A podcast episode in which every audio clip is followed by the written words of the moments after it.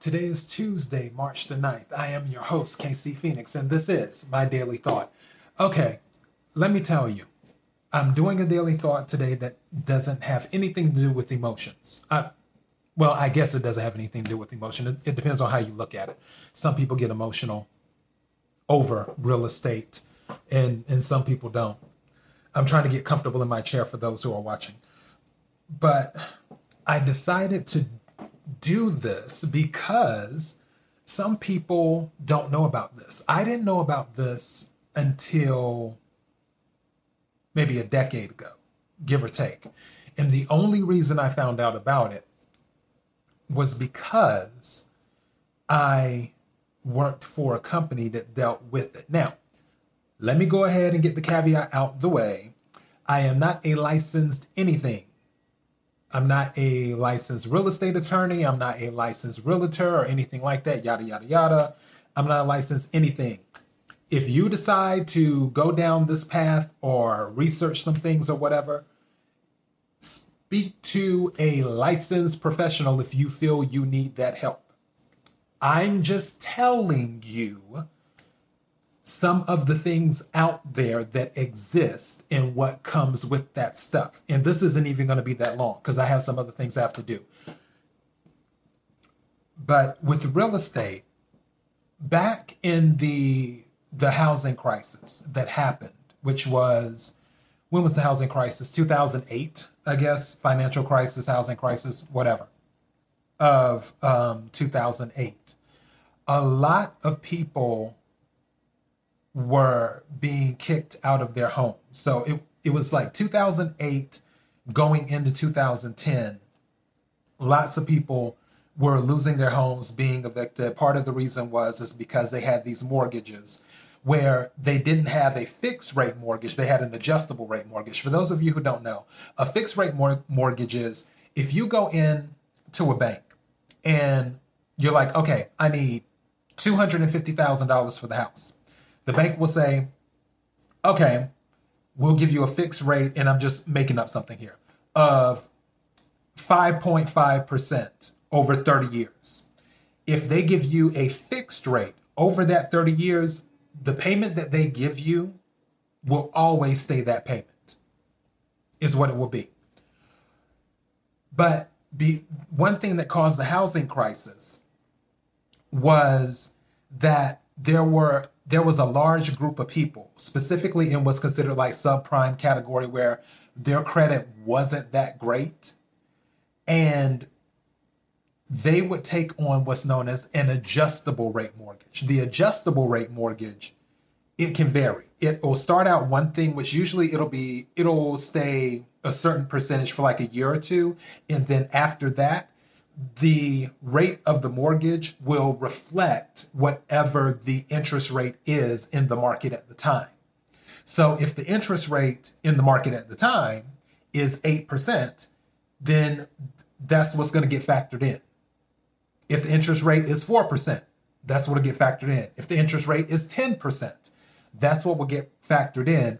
And then your payments will change, is what will happen, until another review. And then they'll change again, because again, it's based off of the whatever the rate is for the market at that time for the interest. Okay. And you had a large group of people who did an adjustable rate instead of a fixed rate, and where they were paying, let's say, eight hundred dollars a month for their house payment, their payment all of a sudden goes up to twelve hundred dollars a month. Or fifteen hundred dollars a month, or, or whatever.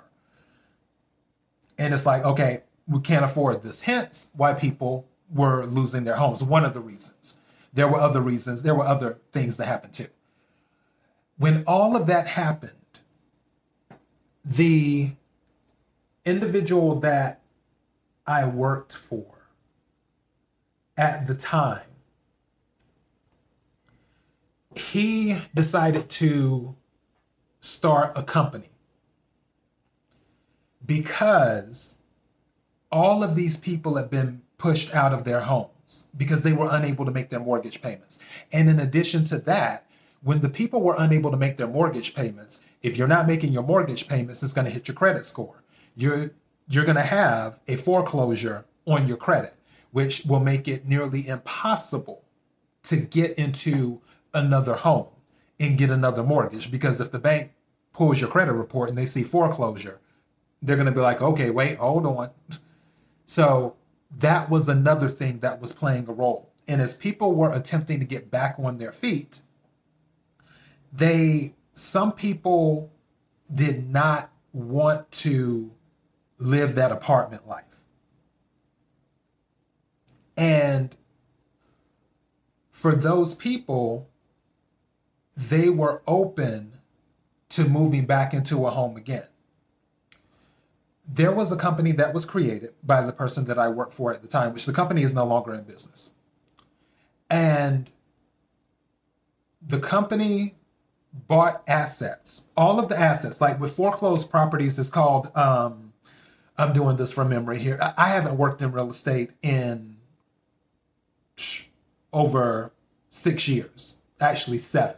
So over, over seven years. I haven't worked in real estate in over seven years. So I'm pulling from memory here. Uh, it's called um, R E O, real estate owned property is what it's called. And that is when the bank owns the property. What people don't know is that the banks and other holders of these properties would put the properties up on auction. There was this company called Ocwen, O C W E N is how you spell it. Ocwen would have a list of properties that are owned by a bank. They they handled the, the bids and everything.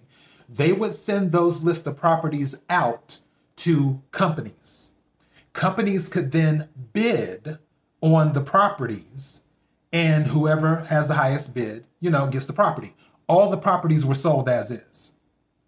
They were sold as is. So once everything was done, um, the deed was turned over. Usually it was a quitclaim deed, which, and that's quit, uh, which is Q U I T, quitclaim deed, which is more of an as-is thing. Uh, they're illegal in the state of Texas, though. In the state of Texas, the quitclaim deed, it is, I believe it's called the deed without warranty. You can look that up. Like I said, it's been a while, but I'm pretty sure I'm right on that. I'm ninety-eight percent sure that's what it's called in Texas, a deed without warranty. So then these companies would take these properties. That is what the company I worked for did. They would bid on list of properties. Ocwen would send us stuff. Bank of America would send us stuff. Royal Bank of New Jersey would send us stuff. Um, what's another... I'm trying to think. I think Wells Fargo sent some stuff too from time to time. Most of the stuff came from Ocwen, is where most of the properties came from, for the most part. Uh, usually with uh, Bank of America and some of the other more established banks, we didn't always get lists from them.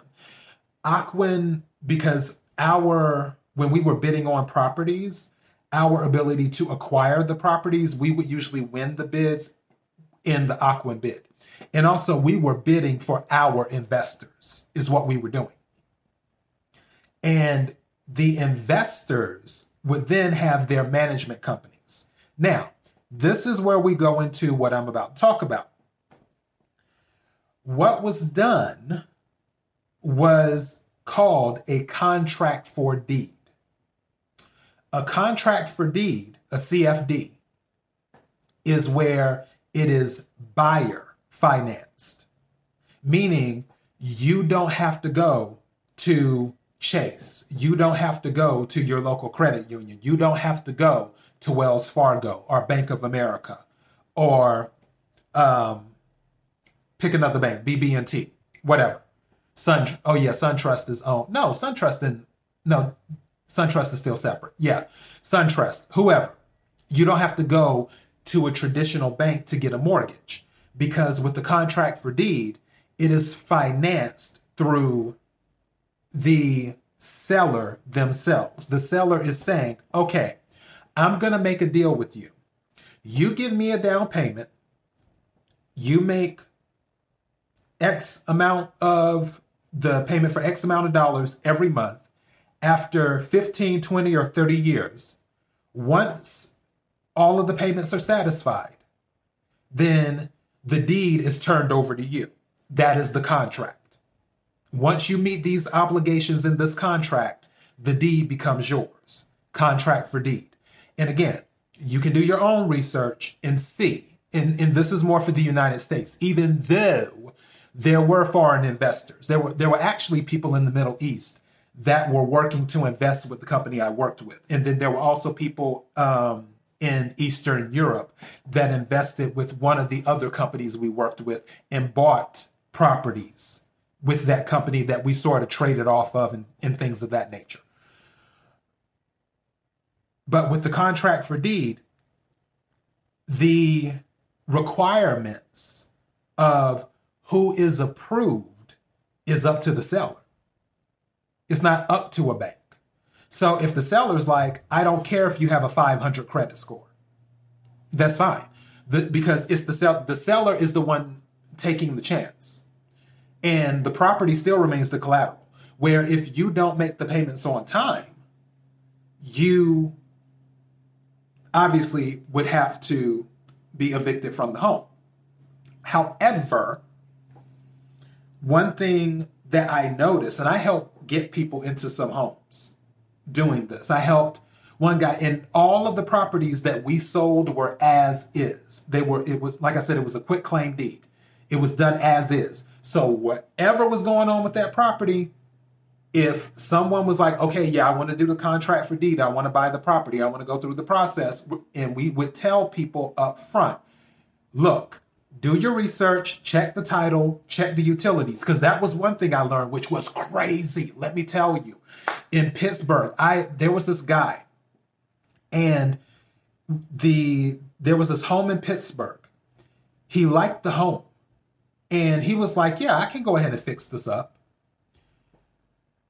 He was checking into things and I told him, I was like, okay, before you sign any paperwork, before you do anything, check the utilities, check if there's any liens, all that stuff you have to do. Basically, you have to do all of that. It's not like with the regular mortgage, because if you're going through a, tradi- a traditional bank, they're going to make sure that you, you're going to get together with the bank and all of you are going to make sure everything is on point. That there aren't any liens on the home, there aren't any, there isn't anything with the utilities, everything's on the up and up because the bank wants their money.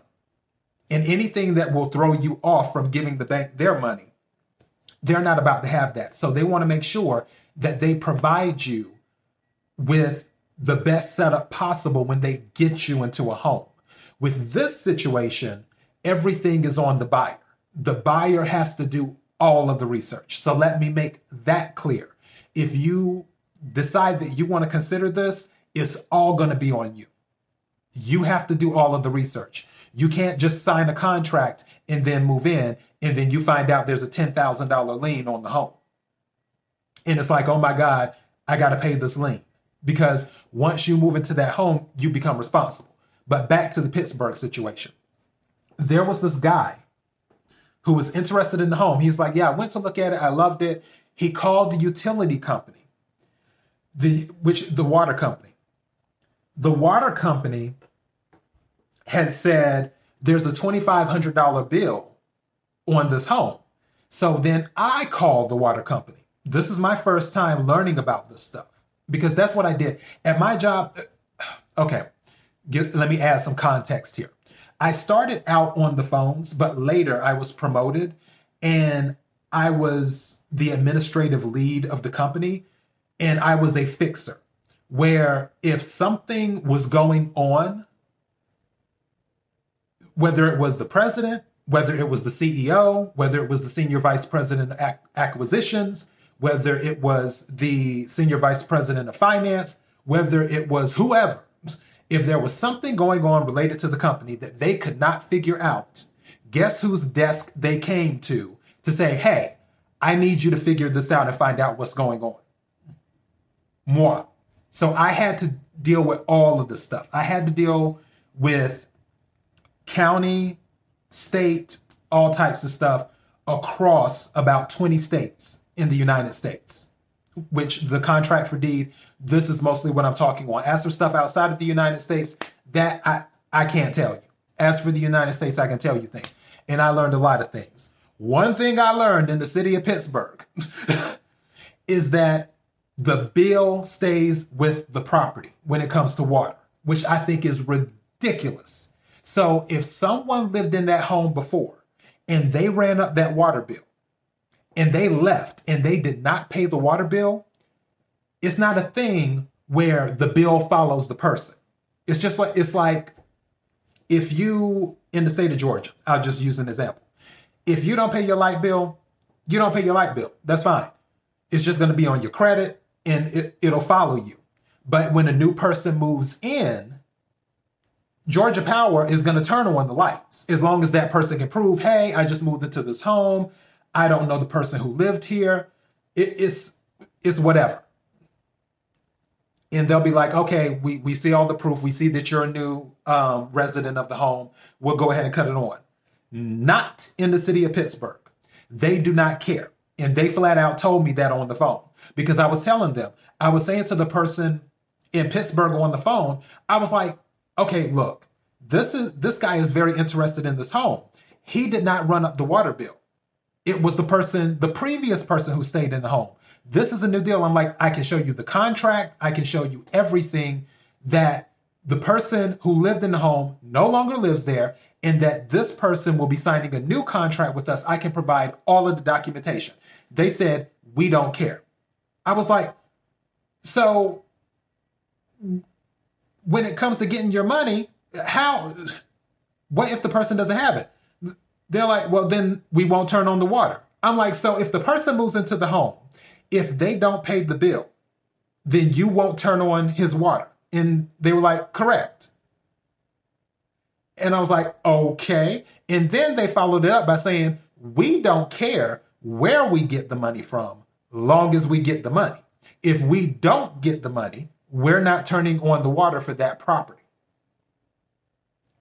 So know that in certain cities where you may buy a home and do a contract for deed as is, you want to check things like that. Because again, there could be a, a lien on the home. On another situation that I had to deal with, I forgot what state that was in, though. I think it was in Ohio, I want to say. Was it Ohio? It might have been Ohio, where there was like a twenty thousand dollars lien on the home. So when there's a twenty thousand dollars lien on the home, because it came across um, the president's desk, so as soon as it came across his desk, he puts it on my desk. And he's like, I need you to find out why there's a twenty thousand dollars lien on this home. I'm like, okay.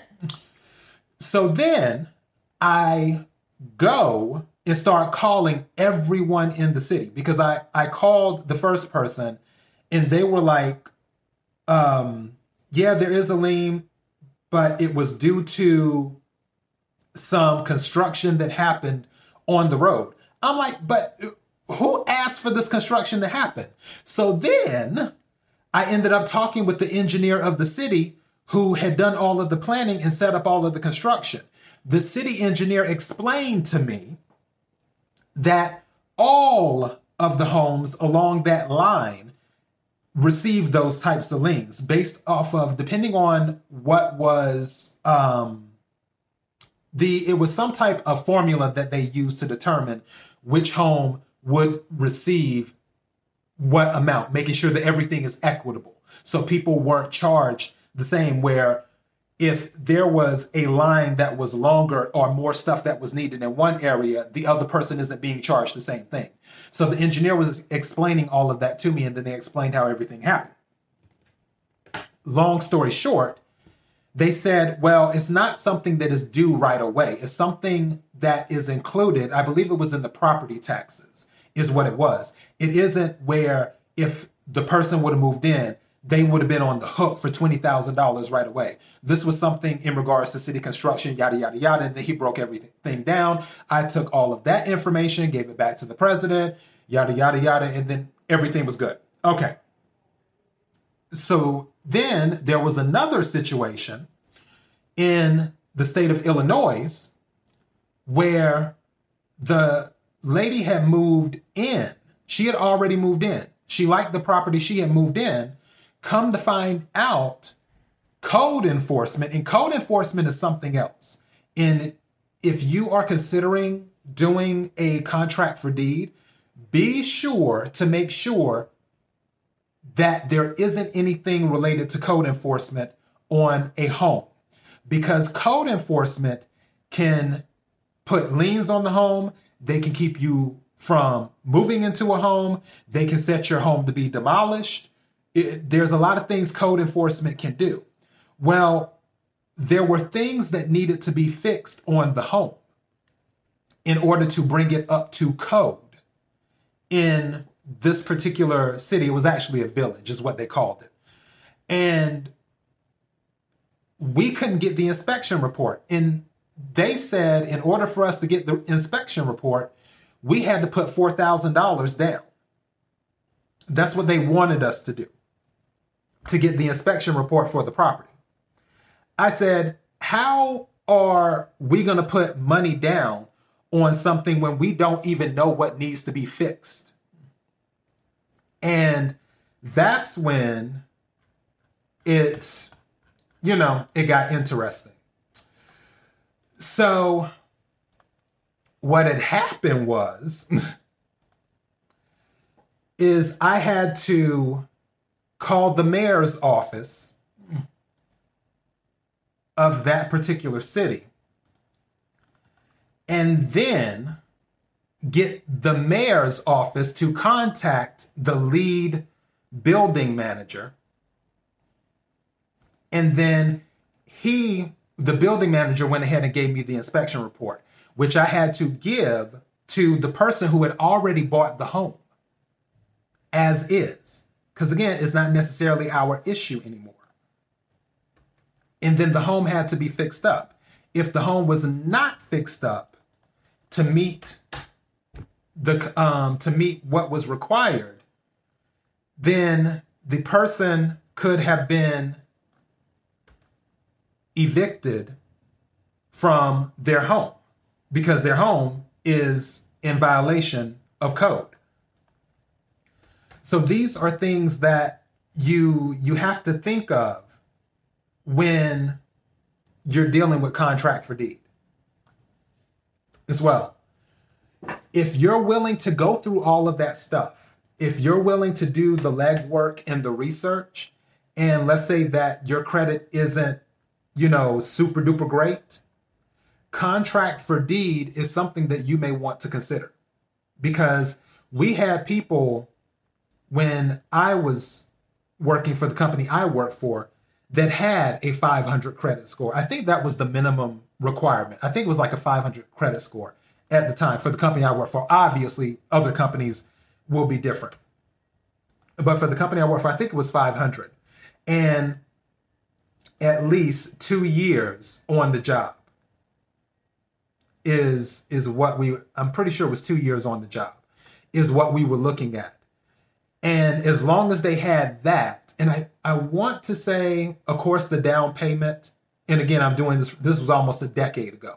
I'm doing this from memory. But as long as they had all of that stuff in order, usually we would be able to get them into a property.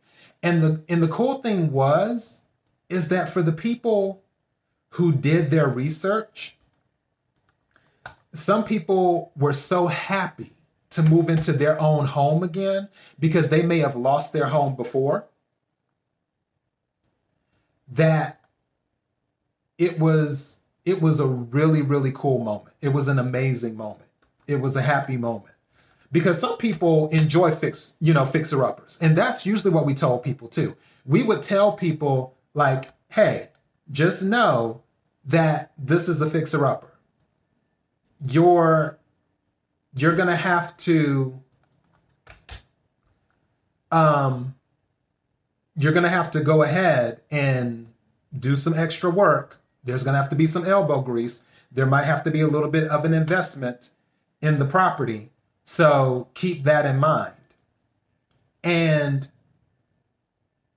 they didn't have a problem with it.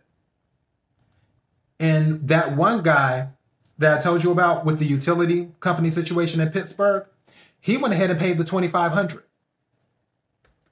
He paid the twenty-five hundred dollars and moved into the home. And he was fixing it up and everything. So I don't know what the status of it is now, because obviously it's been almost a decade. But when I would check in with him from time to time, because we would talk, and when, when I check, checked in with him, he said for the most part, he wasn't having any issues with anything. And clearly, he wanted it bad enough that he was willing to pay somebody else's twenty-five hundred dollars water bill to move into the property. So that was pretty, that was crazy. So yeah, but I just wanted to tell you guys about that when it comes to real estate, because I know some people dream of being a homeowner, and contract for deed is what I call thinking outside of the box. It's, it's where you're like, okay, maybe I can't go through a bank. Maybe I can't go into a Wells Fargo or a Chase or a Bank of America or wherever and get a, a traditional mortgage. With the contract for deed, it's an option on the table. But again, if you decide to do that, make sure you do all of your research. Check everything. Because usually with contract for deeds, the properties are as is. It's as is. So whatever's going on, if the if the air conditioning unit is about to go bad and it goes bad a month after you move in, it's on you. If there's a lien on the property, it's on you. If you move in later and you find out you need a new roof three months later, it's on you. All of that stuff will be on you. However, if you do your due diligence and check out some properties, you might find one that works for you. And in addition to that, you might find a seller of the property, which usually they're property management companies that deal with that, who work on behalf of some investor. Because again, there are people who invest within the United States, and there are foreign investors who invest in the United States that buy these properties, and then they'll hire a management company to manage everything, is what they will do. And then, of course, the money comes in, they collect the money, because they're going to turn a profit. Because when the properties went up on auction to for people to bid on, they might have spent a few thousand dollars on the property. If they get a good tenant who moves into the property and pays their, and I say mortgage loosely, because again, it's not a mortgage, it's a contract for deed.